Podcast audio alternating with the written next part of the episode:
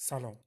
من اشکان اختیاری هستم و شما به پادکست آراهیتو کامی گوش می‌کنید. این پادکست دو بخش داره. در یک سری از اپیزودها من کتاب معرفی می‌کنم و در بخشهای دیگه به خدایانی می‌پردازم که بین ما زندگی کردن و دست به قتل زدن. این قسمت اولین معرفی کتابیه که من به صورت اختصاصی برای پادکست خودم ضبط کردم. امیدوارم از شنیدنش لذت ببرین و آراهیتو کامی رو به دوستانتون هم معرفی کنین. خیلی خوشحال میشم نظرات شما رو درباره کارم بشنوم. خوشحالم می‌کنین. اگه در مورد پادکستم توی اپهای پادگیر نظر بدین یا در صفحه اینستاگرامم در موردش حرف بزنین. کتابی که در این اپیزود می‌خوام معرفی کنم یکی از رمان‌های کلاسیک و مهم روسیه. بخش سرطان نوشته الکساندر سورجنیتسین قبل از وارد شدن به رمان می‌خوام یه توضیحی درباره رابطه خودمون با کتاب ها بدم. این روزها بازار کتاب ما به شدت پر شده از ترجمه هایی از دوران خفقان شوروی یا ماجراهای فرار از کره شمالی. مشخصه ما با این وضعیت ها می‌تونیم به راحتی همزاد پنداری کنیم و برای همین وقتی این کتاب ها رو می‌خونیم اونها رو به شکلی استعاری از وضعیت جامعه خودمون می‌بینیم. چون وضعیت نشر و نویسندگی اجازه نمیده به طور مستقیم از جامعه خودمون حرف بزنیم و مجبوریم حرفامون رو توی این کتاب ها پیدا کنیم. پس عجیب نیست اگه به سمتشون اینطوری جذب میشیم. ولی به نظر من این کار درستی نیست. ما به متنهای خودمون احتیاج داریم. هر جامعه به متنهای خودش احتیاج داره. و برای نوشتن این متنها لازمه که متون دیگر رو درست بخونیم. نه به عنوان استاره اونا رو باید توی تاریخ و های خودشون بخونیم و خودمون رو به عنوان خواننده به متن وارد کنیم. به عنوان کسی که داره درکش می‌کنه نه کسی که درش زندگی می‌کنه. حالا بریم سراغ کتاب. بخش سرطان در شوروی اتفاق میافته. کشور شوراها مجموعی به هم پیوسته از چندین و چند کشور و قومیت و ملیت که زیر پرچم یه ایدئولوژی مجبورن به یه شیوه زندگی کنن. زمان داستان هم به همین ایدئولوژی مربوطه. دورانیه که مدتی از مرگ یکی از دیکتاتورترین رهبران این ایدئولوژی گذشته. دو سال بعد از مرگ استالین. حالا قاب داستان کجاست؟ روایت کتاب با ورود پاول نیکولایوویچ یا همون روسانوف به بخش سرطان یک بیمارستان کوچیک توی یکی از شهرهای کوچک و دورافتاده روسیه شروع میشه. روسانوف از اون آدمای چسبیده به قدرت. یکی از دیوان سالارهای نظام حاکم یه عنصر مطلوب که بخشی از کارش مجازات و تفتیش عقاید بقیه است. می‌تونه با یه گزارش کوچیک در مورد عقاید یک نفر کل زندگیش رو برباد بده. ولی حالا داره توی یه بیمارستان عادی توی یه بخشی که بوی مرگ میده بستری میشه. بخش سرطان بخش شماره 13 روسانوف یه قده روی گردنش داره که روز به روز که روز به روز بزرگتر میشه و دکترها می‌خوان هر چه سریعتر بستریش. از همون لحظه ورودش داره قر می‌زنه. از همون لحظه ورودش داره قر می‌زنه و تمام مشکلش هم اینه که چرا باید مثل بقیه مثل آدمای عادی باش برخودش یه آدمی که کارمند نمونه ایدئولوژیه که داد برابری میده و خیلی رو چون به, به برابری عادت نداشتن و اخلاق بورژوازی و تمکار بودن و از این چیزا به تبعید فرستاد حالا خود این آدم ناراحته چرا مثل بقیه باید باش برخورد شه و چرا نفرستادنش مسکو توی بیمارستان مجلل؟ ما با روسانوف وارد بخش میشیم ولی نگاهمون فقط به اون محدود نمیمونه. این رمان رو یه دانای کل داره روایت می‌کنه. دانای کلی که تنها محدودیتش آینده است. برای ما از گذشته آدم ها توی بخش میگه. وارد ذهنشون میشه. داستانهاشون رو جوری که بهش فکر می‌کنن تعریف می‌کنه و از دردهاشون میگه. انگار این دانای کل همون روح تاریخه. همه جا و همه چیز هست و همه رو می‌شناسه. همه غیر از خودش. یکی دیگه از شخصیت های مهم داستان که درست نقطه مقابل روسانوفه یه مردیه به اسم کوستوگولوتوف. تبعیدی و زندانی اردوگاه کار بوده و برای همین تا قبل از رسیدنش به این بیمارستان هیچ درمان درستی روش انجام نشد. همین درمان نشدن هم بیماریش رو به شدت وخیم کرد. اما اینجا به لطف دکترهایی که دارن اون رو دوباره به چشم یک انسان می‌بینن حالش بهتر میشه. کوستوگولوتوف سرطان معده داره و سایه مرگ رو روی سرش حس می‌کنه. این سایه مرگ یکی از مهمترین چیزهای رمان بخش سرطان. بیرون از بخش انگار هیچ کس دیگه این سایه مرگ رو حس نمی‌کرد. یکی از بهترین مثالهاش یه مرد پیمانکاریه که مرتب زن می‌گرفته و عیاش بوده. بعد وقتی سرطان می‌گیره اولین باری که میاد بیمارستان مداوا میشه و مرخص میشه. با وجود اصرار دکترها به چکاپ دوباره به بیمارستان بر نمیگرده. دوباره میره سر زندگی قبلیش و کلا مرگ و سرطان رو فراموش اما بعد از یه مدت باز بیمار میشه و این بار می‌فهمه که نمی‌تونه از مرگ فرار کنه. یکی دیگه از بیمارا هم هست. یه پسر جوونیه که دانشجوی زمین شناسی بوده و آرزو داشته یه روش جدید برای تشخیص سنگ آهن کشف کنه و برای همین درمانش رو به عقب انداخته. حالا اینجا مرتب در حال مطالعه است و فکر می‌کنه می‌تونه با ثبت این روش به اسم خودش جاودانه باشه. اینم از مرگ غافله. در واقع اونم یه آدم وفادار به ایدئولوژیه در واقع اونم یه آدم وفادار به ایدئولوژیه و برای همین مرگ رو درک نمی‌کنه. این تیپ آدما هیچ وقت سایه مرگ رو نمی‌بینن. فکر می‌کنن فقط یه بخشی از تاریخن. یه بخشی از یه کل بزرگتر که هیچ وقت نمیمیره و خودشون هیچ ارزشی ندارن. این جاودانگی دروغین همون جادوی ایدئولوژی. ولی بخش سرطان سولجنیتسین سایه مرگه. سایه مرگی که آدمها رو مجبور می‌کنه با خودشون به عنوان یک فرد روبرو بشن. بفهمن میمیرن. به عنوان یک فرد. عنوان یک انسان تنها و تنها تاریخی هم که متعلق به اونهاست زندگی خودشونه. ایدئولوژی که اونا رو مثل یه ابزار به کار می‌گرفته ازشون می‌خواسته در خدمت یه هدف باشن بجنگن و کشته بشن اما هیچ چیزی از خودشون نبودن. این جاودانگی به درد اونا نمی‌خوره. هر کدوم از این آدما جدای از این ایدئولوژی سعی کرده یه جوری هویت خودش رو بسازه از راه های مختلف.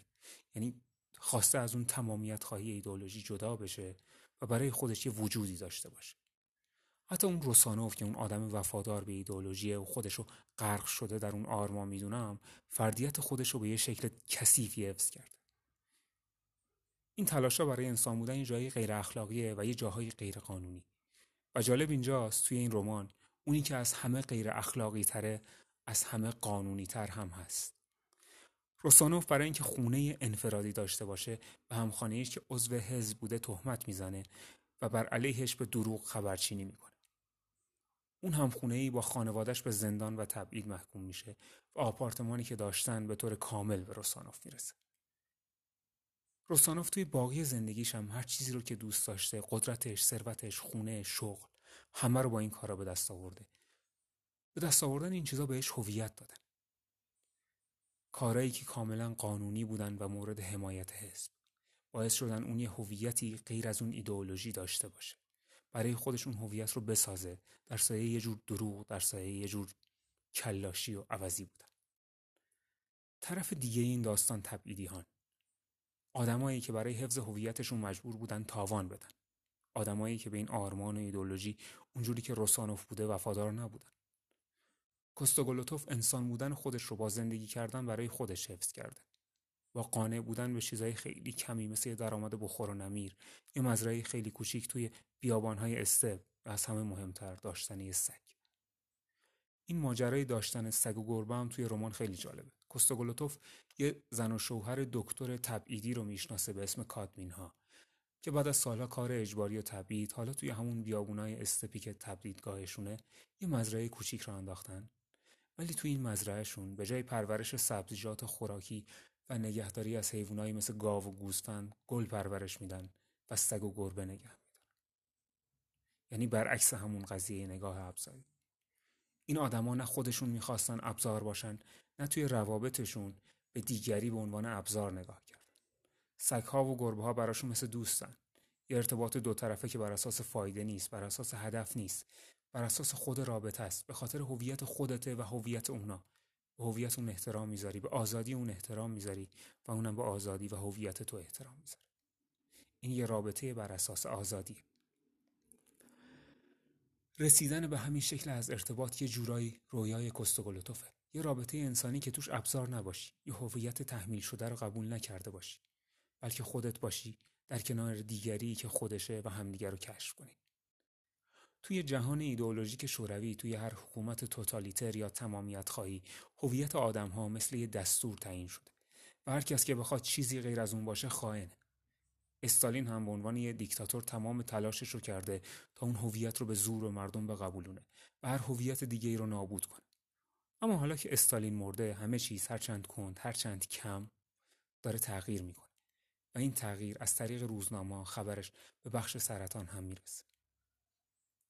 جالب اینجا حالا که با مرگ استالین اون دوران خفقان سخت کمی شل شده این تغییر سخته.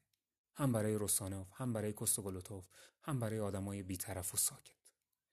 برای روسانوف سخته چون یه سری از تبعیدیایی که اون بهشون تهمت زده دارن برمیگردن. و همین شده کابوسش. چون دیده سیستم چقدر راحت برای حفظ خودش هر کسی رو قربانی می‌کنه. پس میترسه حالا که دارن دل اونا رو به دست میارن قربانیش. اما وقتی دخترش به دیدنش میاد خیالش از این بابت راحت میشه. دختر روسانوف درستیه که مثل خودش یه نان به نرخ روزخور واقعی. تو روزنامه کار می‌کنه شعر میگه ولی اونجوری که دیگران می‌خوان اونجوری که دولت ازش می‌خواد. اون میگه این تغییرات رو هم با راه آمدن با اقتضای زمان میشه رد کرد. اونو پدرش معتقدن هیچ کاری نکردن جز اینکه یک شهروند خوب باشن. و مگه خبرچینی مهمترین ویژگی یک شهروند خوب شوروی نبوده؟ روستانوف با حرف زدن با دخترش می‌فهمه قرار نیست قربانی شه و گذشته هم قرار نیست اصلاح شه فقط جای بعضی آدم ها داره عوض میشه. گفتم تغییر برای کوستوگلوتوف هم ترسناکه. برای اونو تبیدی ها ترسناکه. چون بعد از سالها رنج موفق شدن با ناامیدی کنار بیان و هویتشون رو هرچند سخت با همون چیزای کوچیک بسازن. اما این امید جدید اما این امید جدید چون همونقدر ممکنه به ناامیدی تبدیل شه براشون ترسناکه. اونا می‌دونن به خاطر همه سالهایی که از دست دادن توان کمتری برای قاطی شدن با جامعه دارن و از طرف دیگه چون می‌دونن که خودشون سرچشمه این تغییرات نیستن پس درک کردنش هم براشون سخته. همون دور افتادگی اونا رو از درک کردن این تغییرات هم دور می‌کنه. اما از همه اینا بدتر اوضاع دسته سومه. دسته ای که شخصیت شلوبین نمایندش یه کتاب داره. یه آدمی که ساکت بوده. با اینکه مثل با اینکه مثل کوستوگلوتوف تاوان نداده اما مثل روسانوف هم انقدر با ایدئولوژی حکومتی همراهی نکرده که از امتیازاتش بهره ببره. اون کتابداری بوده که هر از چندگاهی در سکوت کتابهایی رو که ممنوعه می‌شدن میسوزونده. کتابهایی که می‌دونسته درستن اما هیچ کاری برای نجاتشون نمی‌کرد. حالا اونم سایه مرگ رو حس می‌کنه. شلوبین یه دیالوگ شاهکار داره یه چیز بی‌نظیر. یه جایی داره برای کوستوگلوتوف حرف می‌زنه و میگه تو مجبور نبودی مدام دروغ بگویی. می‌فهمی؟ حداقل مجبور نبودی گردنت را به اندازه ما خم کنی. باید قدر این را بدانی. شما را گرفتند ولی ما را مثل گله بردند تا نقاب از چهره شماها برداریم. آنها آدمهایی مثل شما را اعدام کردند ولی ما را مجبور کردند سر پا بیستیم و موقع خواندن حکم کف بزنیم و نه فقط کف بزنیم بلکه وادارمان کردن تقاضای جوخه اعدام بکنیم. تقاضا بکنیم همین عذاب وجدانه که تغییر رو برای اون بیشتر از همه ترسناک می‌کنه. وقتی حکومت استالین با غیر انسانی ترین مجازات ها هر صدای مخالفی رو خفه می‌کرد اون می‌تونست وجدان خودش رو آرام کنه و بگه که من کاری ازم بر نمیاد. اما حالا که همه دارن از تغییر حرف می‌زنن اون از دو طرف بازنده است. هیچی براش نمونده. حتی نمی‌تونه حرف بزنه و بگه که ناراحته. بگه که اونم عذاب کشیده. بخش سرطان آدم های دیگه ای هم داره. یه بخشی از این آدم ها پرستارا و پزشکا هستن و یه بخشی هم خانواده بیمارا و دوستانشون. تفاوت مهم بین این آدما با اون بیمارا همون حس میرا بودنه. رئیس بخشی خانومی به اسم دکتر دونسوا. این دکتر اواخر رمان می‌فهمه خودش هم سرطان داره و اینجاست که اونم میرا میشه. اون بخشی از وجودش که فقط به نجات دادن بیمارانش فکر می‌کرد حالا یه وچه فردی تری پیدا می‌کنه. اونم هویتش از اول تعریف میشه. نه به عنوان پزشک به عنوان انسان. انسانی که با بیمارها سر و کار نداره بلکه با انسانهای دیگه ای سر و کار داره که توی موقعیت کاملا انسانی و بدون آرمانگرایی اومدن اونجا و همه با هم دارن یه تجربه رو از سر می‌گذارن. تجربه میرا بودن تجربه دیدن سایه مرگ. سرگذشت هر کدوم از این شخصیت ها و اینکه چطور می‌خوان باشن کی می‌خوان باشن و پی بردنشون به این راز بزرگ میرا بودن. چیزی نیست که بشه توی این معرفی جاش داد یا توی هر معرفی دیگه یا هر خلاصه دیگه. بخش سرطان رمان بزرگه. از اون رمان هایی که خواندنش یه جور تجربه زندگیه. یه چیز دیگه هم که فکر می‌کنم جالبه بگم درباره شروع و پایان داستان. همونطور که گفتم روایت با ورود روسانوف همون دیوان سالار دولتی شروع میشه. اما پایان داستان با خروج اون از بخش نیست. داستان با خروج کوستوگلوتوف تموم میشه و اون کشمکش بین موندن توی شهر یا رفتن دوباره به تبعیدش با اون امیدی تموم میشه که اونو میترسونه و به نظر من این بهترین پایان برای داستانی درباره هویت. داستانی درباره آدمی که در آستانه تحول و می‌خواد خودش رو تغییر بده. سولجنیتسین راوی دردهاییه که برای ما هم خیلی آشنا. هیچ حرف سیاسی سنگینی نمی‌زنه. از ایدئولوژی مارکسیسم دفاع نمی‌کنه بهش حمله هم نمی‌کنه. این رمان درباره آدم هاست نه ایدئولوژی ها و سیاست ها و حکومت ها. راوی آدمهایی که هویتشون رو یک سیستم تمامیت خواه دستیده آدمهایی که بودنشون برای خودشون هم بی اهمیت شده و فقط مشغول گذراندن رنج هستن بدون اینکه بفهمنش بخش سرطان داستان فهمیدن رنج داستان فهم به فانی بودن تنها بودن و نیاز به داشتن آزادی برای بودن و هویت داشتن